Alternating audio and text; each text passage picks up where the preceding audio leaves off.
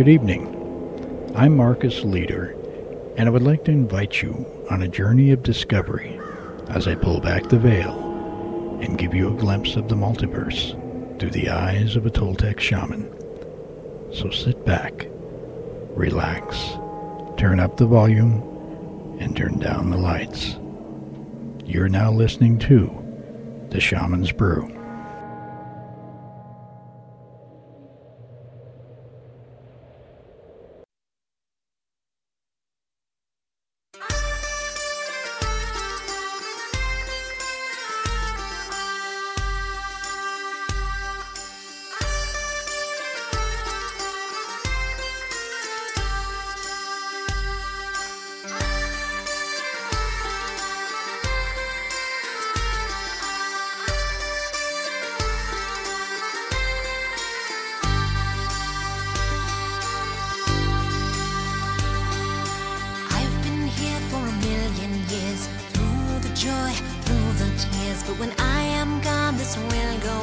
The circle starts again.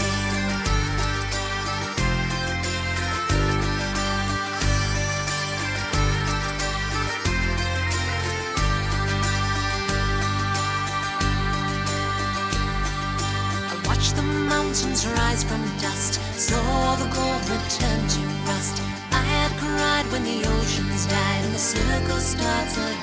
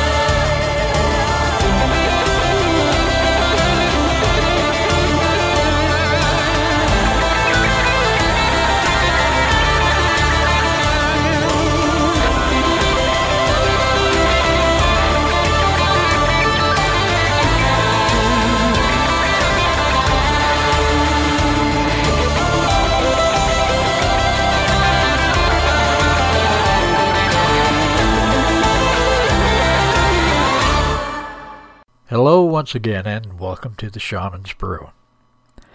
This is Marcus Leader, and if you've heard the last couple of shows, you will know that I have been restructuring the Shaman's Brew and uh, also incorporating it. The process is uh, just about complete, and I I plan on releasing uh, a new format for the shows in July. I have also been on a couple expeditions uh, in Nevada near the uh, Colorado River where we discovered evidence of an earlier Viking expedition that uh, must have sailed up the Colorado centuries ago. Uh, I will be talking about uh, those findings and uh, and more about that expedition to a sacred canyon in some shows in July. I've also recently returned from a vision quest on the side of Mount Rainier, an active volcano, is in Washington state near Seattle. This is the volcano that Native American prophecy believes will erupt in the sometime in the near future and destroy Seattle. Uh, that's not why I was there. I was there because this is the point where, or the place where many of my shamanic teacher teachings with uh, Dr. Castaneda took place, and um, I was going there to uh, continue and to actually go on a vision quest there. And I'll be talking about that too and what happened. Uh, and also, um, these shows will appear sometime in July. In tonight's show, I'm going to play for you uh, an older interview with an amazing man uh, who is at the cutting edge of theoretical physics. Uh, his name is uh, Dr. Tiller. Uh, Dr. Tiller has been a professor in the Department of Material Science and Engineering at Stanford University from 1964 to the present, and chairman of that department from 1966 to 1971. As professor emeritus, he has been actively involved in research at Stanford since January of 92. He has been a consultant to the government and industry in the fields of metallurgy and solid state physics, and is an associate editor of two scientific journals. He has published more than 250 scientific papers, three technical books, and has five patents issued in his conventional science area. Fields of specialization are crystal growth, surfaces and interfaces, physical metallurgy, semiconductor processing, thin film formation, and computer simulation. He has also been an associate editor for the Journal of Holistic Medicine and has published more than 70 additional papers as well as three other books. Tonight he will be talking about uh, one of his books, called Some Science Adventures with Real Magic. And this is an older interview conducted by Future Talk Radio that uh, it turned out to be a really great interview. And I'd like to share this with you. I, I plan on having uh, more shows, uh, possibly live show in the future on this topic. So with that, I present to you Dr. William Tiller being interviewed by Future Talk Radio. Future, future, future talk.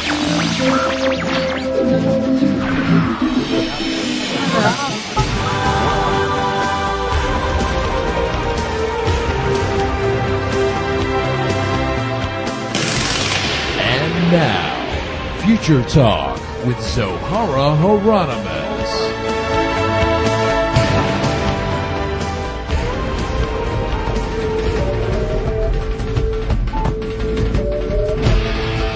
Quite a surprise for me to be on a journey where where I ultimately came to realize that science and spirituality were two sides of the same evolving coin. I see consciousness as growing in the universe. You are part of a very large family.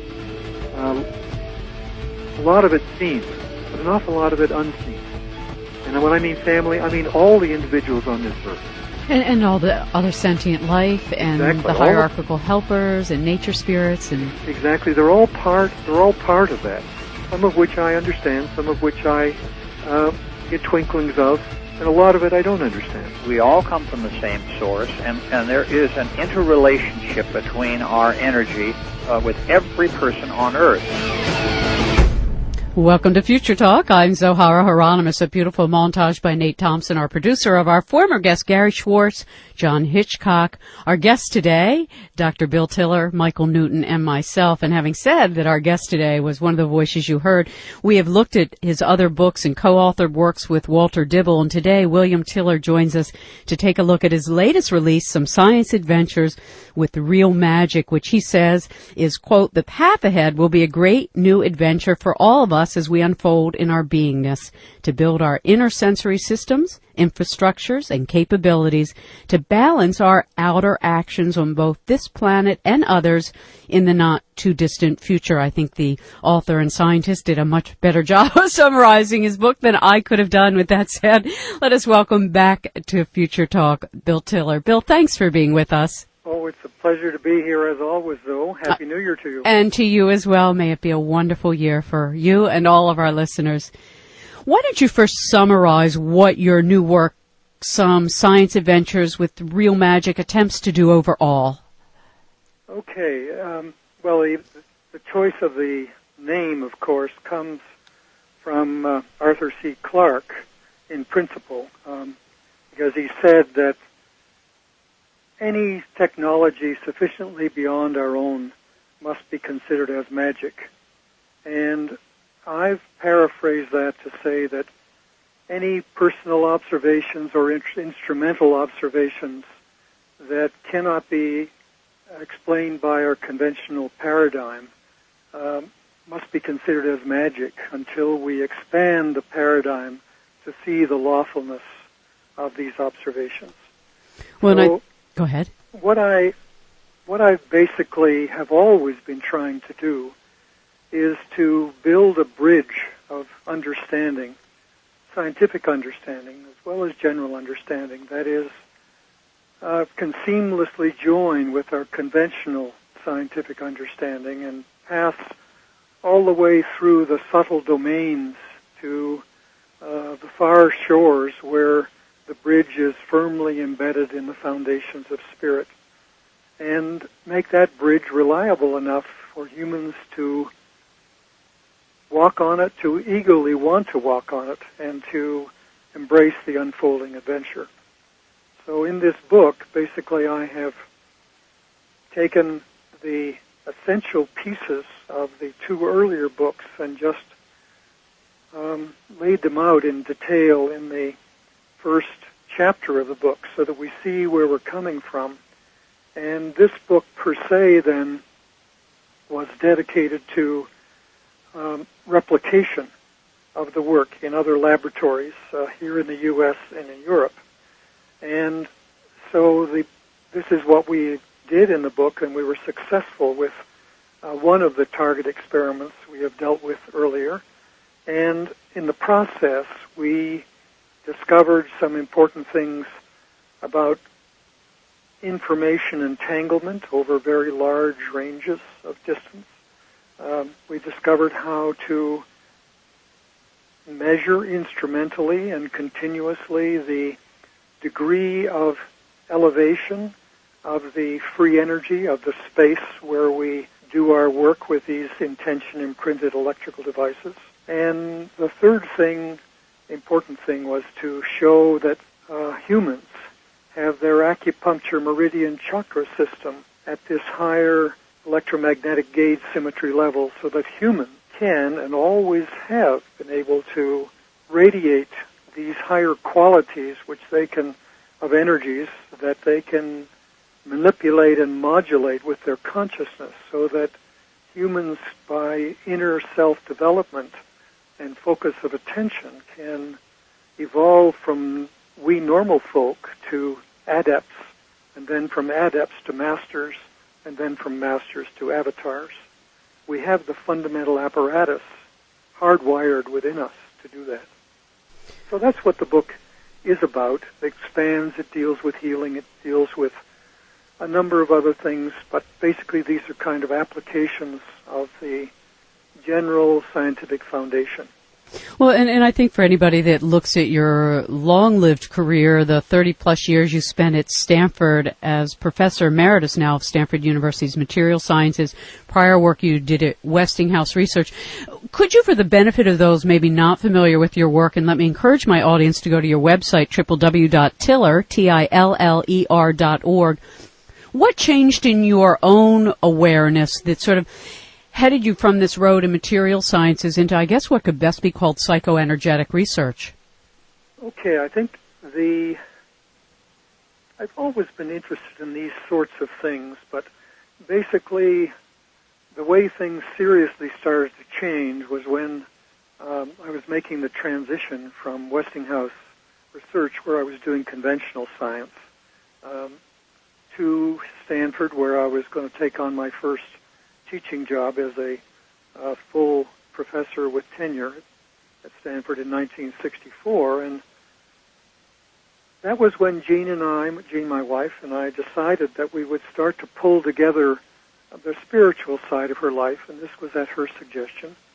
And we we did this in part by um, looking, starting to look at the Edgar Cayce work we had, in fact, started looking at that in the mid 50s, and but we wanted to get serious about it, and we looked more deeply and um, basically became de- daily meditators back in about 64. Um, I became department chairman at Stanford because the gentleman who hired me in and I thought would be there for a long time uh, basically became ill. He had some health problems, and so I was asked to take over because I'd had some managerial experience at Westinghouse, um, at least with a group of scientists. And and uh, so during the 60s, uh, um, I was department chair. I did my own science. I did teaching, but I used my meditation techniques that I developed over the years, um, both as uh, department chair with respect to students, but also in my industrial consulting. So that became very strongly ingrained within me. And then when I was, I received a Guggenheim Fellowship to go to Oxford to write a couple of books, and uh, we were going to do. We did that in basically uh, about 1970. And on the way to the airport, I picked up this little book called Psychic Discoveries Behind the Iron Curtain, and I knew this was a valid area. Uh, but reading that book, I indicated the scope was much more immense than I had realized. And in the 60s, by the way, was when we became um, interactive with a whole variety of individuals in the psychic community and learned that people with these gifts weren't necessarily spiritual folk. Um, it's something everyone has to learn. But there are a lot of very fine, fine people that we met. Well, anyway, I read this book and I thought, how is it that this sort of crazy seeming kind of stuff could naturally coexist with the conventional science I was dealing with every day? That is, how might the universe be constructed to even allow that? And when I got to England, I started on the tack that I had intended to do, which was to start writing my books on the science of crystallization. But I couldn't get rid of this idea. This, how might the universe? So I basically started to set aside my conventional work, and I decided to use the meditative technique to somehow probe this question. So my wife and I would go into meditation every morning for about an hour, and I would hold the brick of this question. Mm-hmm. The things that I didn't know. I had a you know, some beginning ideas, but not very much. And I would come out of meditation an hour later with some kind of intuitive feelings, but still very vague. And my wife and I would talk about them. And then I would work all day um, probing the scientific aspects to see if anything violated the experimental data that had been developed in conventional scientific understanding. And and I was willing to, of course, hold uh, theoretical ideas as not necessarily completely correct, um, but to allow possibility that they weren't correct. And so I did this day after day, and at the end of six months, I basically had a picture, a model um, of how the universe might be constructed in order to allow this kind of thing to code.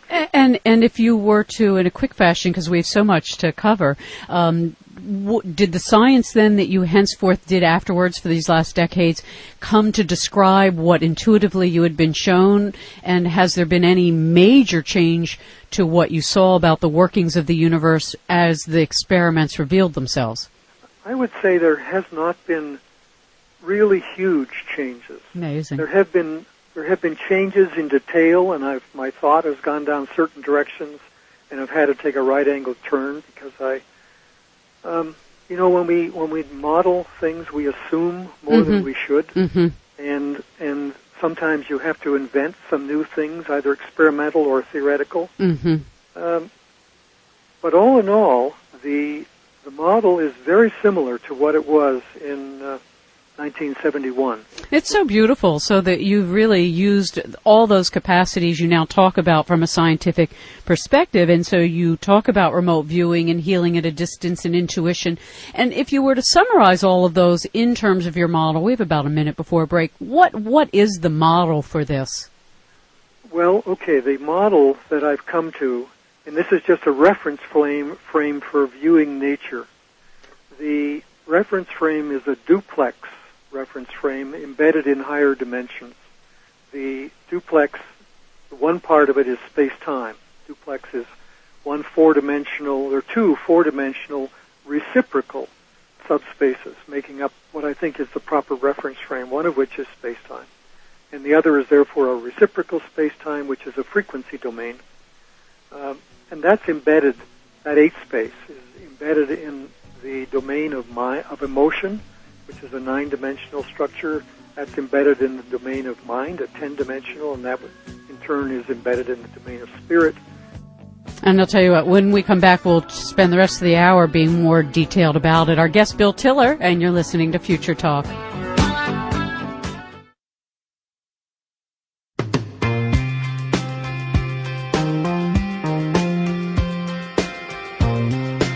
the events of the day, but think about them in reverse order, from the most recent to the earliest in the day, and see how each of those events grew out of or is related to an earlier event in your own daily experience.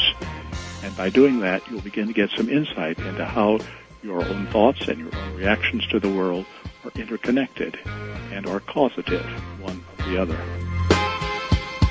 Thank you to uh, John Algio in those comments. Welcome to Future Talk. I'm Zohara Hieronimus. Joining us today is Dr. William Tiller. Go to www.tiller, T-I-L-L-E-R dot org to stay up with Bill's travels around the world and teaching. His most recent book, Some Science Adventures with Real Magic, can be ordered directly by calling 888 281 5170. That's 888 281 5170. Just before the break, Bill, you summarized for us really a construct that took you half a year of meditating every day and then decades of science, which your books attest to, that we live in a 10 dimensional universe. Um, and then when you develop that model further, how do all of these aptitudes of hearing and seeing at a distance and healing at a distance, things we call psychoenergetics, fit into that? Okay, let's see. The the thing I I want you to take what I've just said, which is a reference frame, which is just a, a way of viewing nature so you can understand the phenomena in it. Let's talk about nature itself. All right, and, and but before I do that, let me make this make a clear distinction between what is establishment science today and what is psychoenergetic science. Establishment science deals with the reaction equation mass with arrows going back and forth to energy. Basically, we have played with that uh, reaction equation for the last 400 years. And out of that, or what keeps things locked into that, is that the general scientific community have the unstated assumption that no human qualities of consciousness, intention, emotion, mind, or spirit can significantly influence a well-designed target experiment in physical reality. Now, on the other hand, if I if I now tell you what I think psychoenergetic science is, it is where you have this reaction equation with arrows going back and forth between mass and energy, but you also have arrows going back and forth between energy and consciousness. So it's in direct opposition to the unstated assumption of science. And so the work that I've been doing is bringing science, uh, uh, consciousness, human consciousness, human intention, into this larger expanding equation. Because we, in terms of our experience of nature, and because of things that are happening at a very deep level of nature itself, nature is, we can call it awakening to us, or we are awakening to it as we are growing within ourselves. And by this I mean the following. Um, a few centuries ago, when we looked at the phenomena of nature, we had chemical phenomena, we have had electrical phenomena, we had magnetic phenomena, we had all kinds of phenomena.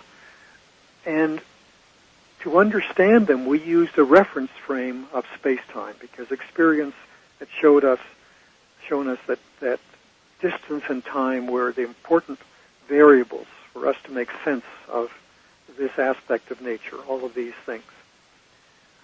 And then in the last, oh, slowly in the last century, and probably it's been going on all the time, consciousness has been percolating, or something in consciousness has been percolating to higher levels. So we begin now to have some cognitive awareness of phenomena that are quite outside of this space-time stuff that, that, that, really the electric atom molecule stuff that we've been playing with for so long. And because we're starting to see and experience these other things, as you talked about, remote viewing, distant healing, uh, laying on of hands, uh, seeing auras, etc., etc., then you have to have a frame of reference for understanding them. And our work uh, came to show unequivocally that the unstated assumption of science was, was quite wrong. That is, human consciousness can play a very strong role in altering what we think of as physical reality. And I'll just sort of pop through not what we did in detail, but we, as you know, we embedded intention from a deep meditative state into a simple little electronic device, and we then shipped that device 1,500 miles to a laboratory where we already had experiments set up, and we just plugged it into the wall and just waited. We continued to run the experiments, and we found that over mm, one to three months, we saw the experimental data change, always in the direction of the experiments, and plateaued at the, or the intentions, and plateaued uh, at the pretty close to the region where we had uh, intended it's an, an amazing reality. Bill Tiller joins us, and you're listening to Future Talk.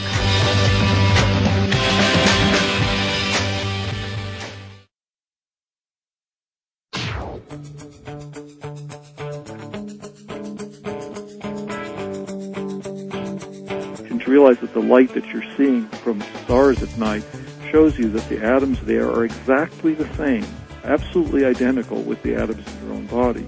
That I think is a very it is a very strange and beautiful realization. And as that comes home to people, it's, I'm hoping that it will help them understand the ways in which they can accept and welcome uh, the other people in the world. Yeah, Shine all the little, things that are strange yeah. to them mm-hmm. because there is some there's some real kinship or brotherhood at the most fundamental physical level.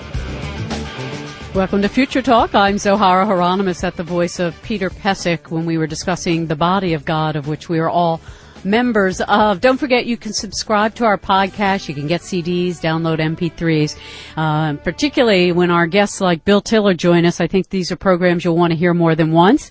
His most recent book, co-authored with Walter Dibble Jr. and J. Gregory Fandel, is entitled "Some Science Adventures with Real Magic." You can call triple eight two eight one 5170. That's 888-281-5170 or visit Bill's website www.tiller, T-I-L-L-E-R dot org. So then Bill, in discovering that you could with intention embed a thought to do a particular thing to a material thing thousands of miles away and it works, what next? And, and what are the questions you're still asking perhaps that your experiments have not yet answered or which have changed even the way you might view things? Okay, let let me continue to just make a bit of closure on on what I've said before. All right. The we used four target experiments. One was to increase the pH of purified water by one full pH unit, or another one was to decrease the pH of the same purified water by one full pH unit. Our measurement accuracy is one one hundredth of a pH unit. So the signal we asked for was a 100 times the noise. That's a huge effect. We then did an experiment with the biological realm of increasing the thermodynamic activity of a specific human liver enzyme, alkaline phosphatase, and the fourth was to apply it to change the ATP to ADP ratio significantly in the cells of fruit fly larvae so they would become more fit and have a greatly shortened larval development time we did all four of those successfully. So the first thing to conclude is that the unstated assumption of science that humans can't do these things is quite wrong. The second thing we found was that when we put this simple little device, it, by the way, its electrical output power is less than one millionth of a watt, but it has consciousness embedded into it. Put it in a room and just turn it on, and something changes in the very substratum of the room. It becomes what I call conditioned and we have probed what that means. And again, I don't have time to go through the details, but it means that we are accessing phenomena that are not at the electric atom molecule level. They are at the coarse physical vacuum level. That is, the physical vacuum level is the space between the fundamental particles that make up the atoms and molecules. Most of atoms and molecules are empty space, and so I'm saying there is stuff in that space which can be interacted with significantly by human intentions. And so that that's very important because what it says now, in at least in the conditioned space, if you make an experimental measurement, then what you find is there are two parts to it. There's one part that comes from the electric atom molecule level, and there's another part that comes from this coarse physical vacuum level, but in general, we are not able to access that, and it's because there appears to be information suggesting that it's because everything goes faster than light at that level, faster than electromagnetic light. And therefore, to join them, you have to have some kind of a coupler. And I think we have uncovered such a coupler. And, and the instruments in the laboratory that's been conditioned also become conditioned. And they now are able to respond to signals beyond the light barrier. So we have the normal stuff of slower than light that the instruments always are able to do. And now we begin to probe into that area faster than light, which means we're accessing this stuff in the physical vacuum that consciousness can interact with. Oh, just extraordinary! I just you're you're so elegant about things that so many people won't understand otherwise. So thank you for your elegance. We'll be right back on Future Talk.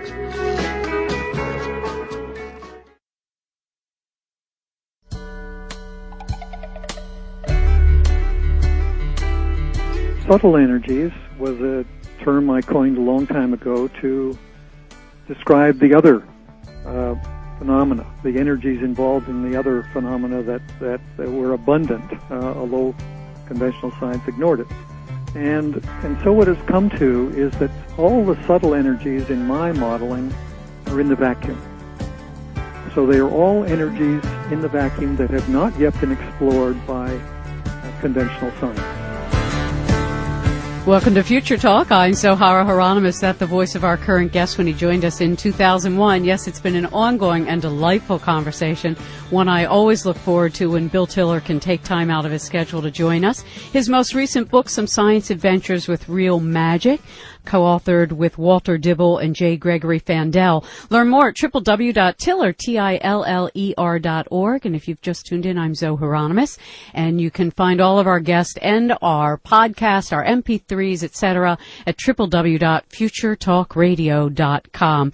So, Bill, you have now said that your science, based on this modeling that you've done over these four decades or so, uh, you can now see that what some have called empty is really a, a very full um, vacuum, which is not empty but full of all potential. But you need a coupler because the energies we're talking about can move faster than light, and yet we don't, and the material sciences don't. So, what is the coupler? Well, okay, let me um, illustrate. Like a coupler, of course, is something we're pursuing to nail it down. I gave it a name. I called it deltrons, uh, particles from the domain of emotion, the nine-dimensional domain, which can go faster and slower than light. They're not, since it's outside the domain of relativity, it doesn't have the constraints of relativity theory. So it's, it's allowed in that sense. Um, and therefore, the slower than light part can interact with the electric atom molecule substance. The faster than light part can interact with the magnetic information wave part. And so the cup, this particular cup, coupler is important. It's postulated at this point. We're trying to do in- experiments to test it. But let me make one thing. Let's say, let me say one thing, if I can, in a clearer way as as possible. That is, all this stuff at these various levels of reality are going on simultaneously. But if all those outside of space-time are going faster than light, then our instrumentation, as it is in the normal reality, cannot couple cannot access this information. It just goes there. It's as if it's never there. Mm-hmm. And of course, the conventional establishment thinks it's never there. But the couple, once you start having a coupler, then you can go from. I said before that any measurement has two parts.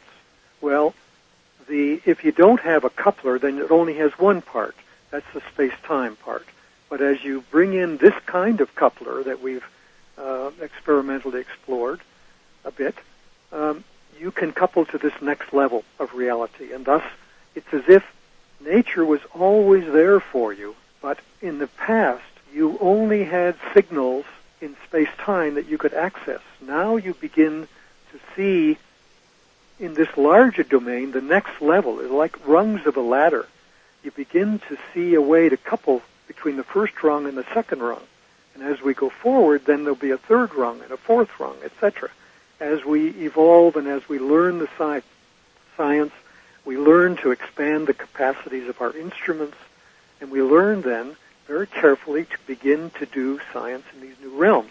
I mean, it's not easy to do science where you have to include human consciousness because it says that the experimenter is part of the experiment. Right, and, and I think some people are familiar with the observer effect, that anything one looks at to study, their consciousness is already changing what they're looking at. Yes, exactly. And, and so this becomes a, uh, it's difficult, but it's not impossible. I mean, Well, we've when- learned how to do science in the very simplest of cases, that is the space-time science. Well, and, and I think as Larry Dossey said uh, about your work is that you've given um, science a, a way of examining that which the body and the human, the soul in the body, already does.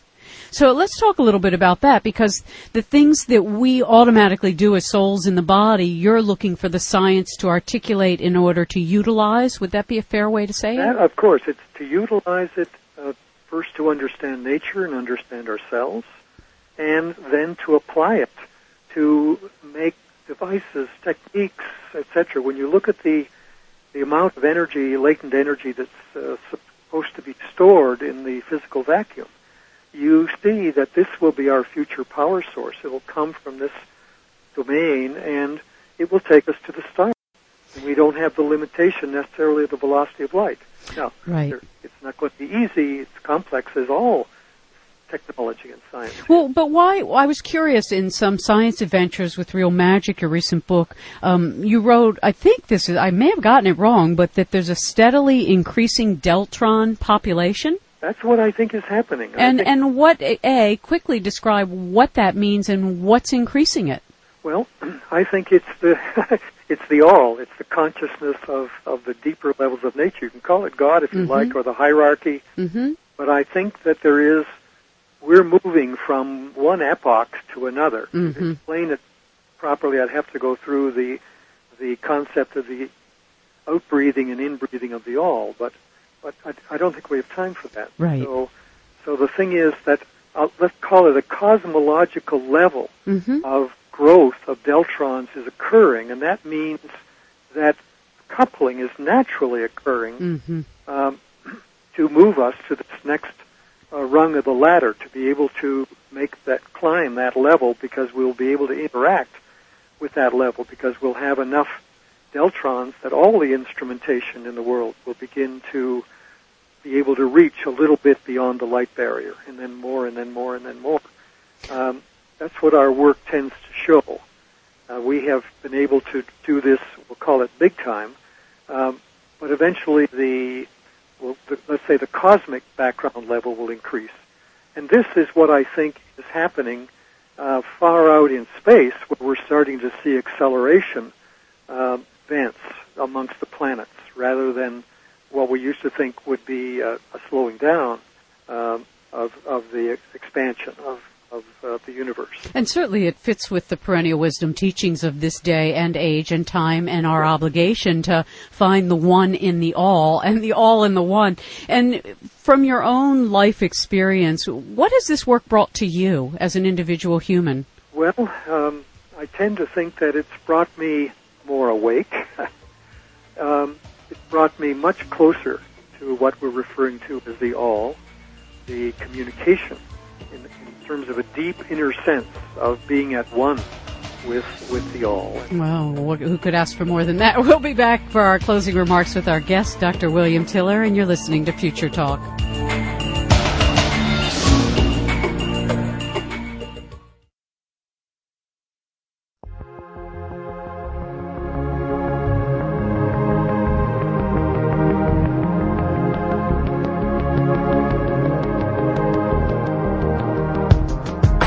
Welcome to Future Talk. I'm Zohara Hieronimus. Our guest has been Dr. William Tiller. Let me encourage you to go to his website, Tiller, T-I-L-L-E-R dot org, where you'll get a very visual explanation of intention and its path of action, D space, R space, all kinds of wonderful things, even in terms of how the bodysuit is a metaphor and why higher dimensional framework can now be understood uh, through the Deltron. And Bill, you were describing how all of this work and now finding a science to articulate the all, so to speak, that which is invisible but always present, has made you as a human more conscious of the all. Was there any question you've begun with in all of this work that you've not yet answered, or a new question you're asking that is what you're tasked to?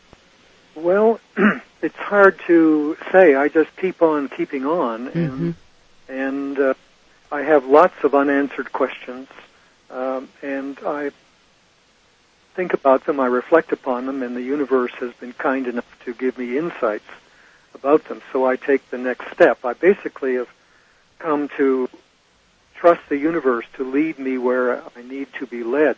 Can you talk about that for a moment? I'm sure there are business people and scientists and others sort of of the material world, so to speak, who might not trust their own intuition or know how meditation can be useful. Well, I, I think it's important to say uh, my my view of what consciousness is is that it's a byproduct of spirit entering dense matter, and the working hypothesis I have is that spirit needs infrastructure in the various layers of the bio bodysuit um, upon which to attach itself, so that that if you don't, and the job of living is to is to keep building infrastructure into the various layers of yourself. And thus more conscious, more spirit enters, and as more spirit enters, you become more conscious. You begin to see others as part of yourself. You begin to see the building others, you build yourself. You begin to see that if you if you're willing to give up your personal ego and put it at the service of a larger self, um, then you can get to the place of having enough trust in the unseen to allow some kind of mm, direction within yourself and trust that things are going to work out all right, even though sometimes they don't look that way. Um, and in this part, you you begin to grow more and more and more, and you you are so become so coupled with others and with the phenomena of nature and the phenomena of the world. Um, you do indeed recognize that we're all riding the river of life together, um, and we may appear to be quite different in many many ways, but at the core levels, our spirits are very very similar it's just they, some have more experience than others, therefore they're more awake than others. We we live inside this um, physical wrapper, um, bio bodysuit, and thus we interface with space-time. But if you develop these things, then and you put your attention on things, then you become enlightened about them, and you can use those in business, use them in human interactions, use them in the development of technology. You've done a beautiful job of being a way shower for the planet, and we all thank you. Talk is a production of Hieronimus and Company. Our executive producer is Megan Bowen. Our show producer and webmaster Nate Thompson. Visit us online at futuretalkradio.com. Download free MP3s of past shows and listen to any show you want. Visit our media center and our weekly blog. Make use of links to scientists, scholars, and organizations in the guest forum at futuretalkradio.com. And remember, imagine yourself richly, consider others' needs, and take part in shaping tomorrow by looking at the future today. Thank you once again for listening to the Shaman's Brew, and I'd like to remind you to stay tuned for my future shows starting next month uh, that will contain many live interviews with uh, some of the people that you've heard in this show. I also plan on having call in capabilities. I am going to play this show out with a selection from Peter Phippen's Echoes of the Past album called Days of June.